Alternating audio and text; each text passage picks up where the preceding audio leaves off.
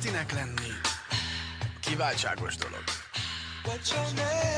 Mozikba kerül már a világ összes pénze című film, Ridley Scottnak a legújabb alkotása. 80 évesen azért nem semmi fizikai és szellemi teljesítmény lehet még mindig ilyen rendszeresen alkotni, hiszen fél éve jelent meg mozikban az eddigi utolsó filmje az Alien Covenant, és már itt is ez az új, ami egy igaz történetet dolgoz fel. John Paul Getty, amerikai milliárdos, aki még a háború után olajbizniszből és az, azzal való tőzsdézésből gazdagodott meg, mesés vagyona állítólag a világ történelme egyik leggazdagabb emberévé tette őt. A történet lényege azonban nem ez, hanem az, hogy elrabolják az ő unokáját. Harmadik John Paul Getty, aki hát ilyen aranyifjú életet él Rómában, viszont a nagypapa úgy dönt, hogy ő váltságdíjat nem fizet az elrablóknak. A fiút tényleg elrabolták 1973-ban, a valóságban a nagypapa aztán fizetett végül, fenyegetésképpen levágták az egyik fülét a fogvatartott unokának, aki aztán végül ki is szabadult. Tehát a történet valójában happy end, félig meddig, amennyire ezt lehet happy endnek nevezni.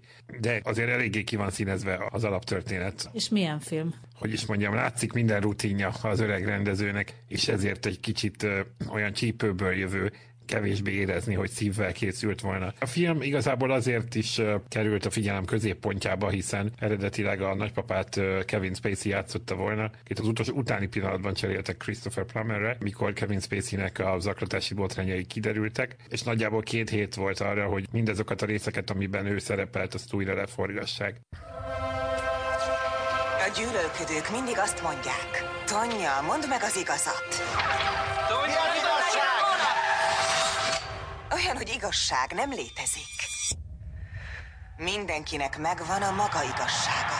Csütörtöktől játszák szintén az Én Tonya című életrajzi filmet, ami szintén egy megtörtént esetet dolgoz fel. Mondhatni úgy, hogy a világ leghírhettebb műkorcsolyázójáról szól. Tonya Harding nem annyira az eredményei miatt került a figyelem középpontjába, hanem azért, mert elítélték korcsolyázó társa Nancy Kerrigan fizikális bántalmazásáért. A 90-es évek első felében felbérelt valakit, aki eltöri az egyik edzésen az ellenfelének a lábát, és így szabad utat nyerhet az olimpiai bajnoki címig akár ez ketté tört, de igazából elsősorban inkább az ő karrierjét, legalábbis a film ezt sugalja, hiszen az áldozat maga aztán később olimpiai bajnok tudott lenni. Ez egy drámai esemény, fel lehetne dolgozni ezt a nyomozás szemszögéből, arról az oldalról, hogy a győzelem iránti vágy az mit hoz ki az emberekből, de a rendező Craig Gillespie picit a fekete humorba fordítja ezt a filmet, és mintha Tonya Hardingot, ha nem is áldozatként, de egy kicsit olyan valakiként mutatná be, aki belesodródik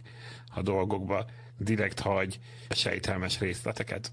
Jó film? Jó film, vannak uh, hibái, például amikor a harmadszor mondják el, hogy mi ez a tripla axel, akkor már egy kicsit talán sok is. Ugyanakkor jó szórakozás, egyrészt vicces is, leginkább szerintem a lány és az anya kapcsolata. Az anya egy rendkívül nehéz karakter, aki a lányát, uh, mint egy versenyistálóban neveli arra, hogy élsportoló legyen, és minden szeretetet megvon tőle, hogyha a lány ezt így nem teljesíti. Ami egyébként egy drámai dolog, de annyira túl tudják tolni ezt az alkotók, és annyira karikatúraszerűen tudják ábrázolni, hogy egy, egy rendkívül szomorú szituációt tud mégis viccesen tálalni a film, és szerintem ezt jól csinálja. Azt mondtad, hogy van egy harmadik film is.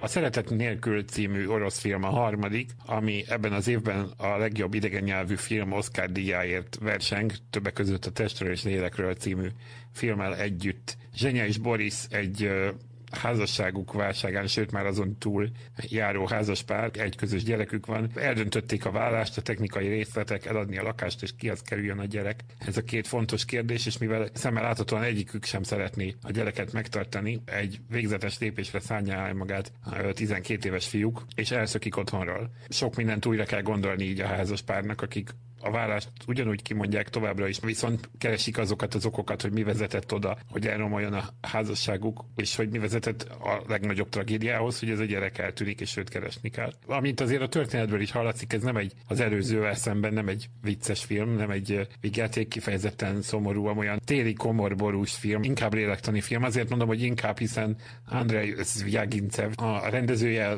mai kortárs orosz rendezőknek az egyik legismertebb alakja. Ő gyakran gyakran társadalmi vagy politikai témákban is alkot. Az előző filmje, ami szintén Oscar jelölt volt, ez a, a Leviathan című, ez sokkal inkább társadalmi politikai hangulatú. Ezzel szemben ez a film inkább az emberi kapcsolatokra és az ezekhez vezető miértekre keresi a választ. Alapvetően ez egy szomorú történet, de sok tanulsággal és katarzissal jár, úgyhogy mindenképpen ajánlom ezt a filmet.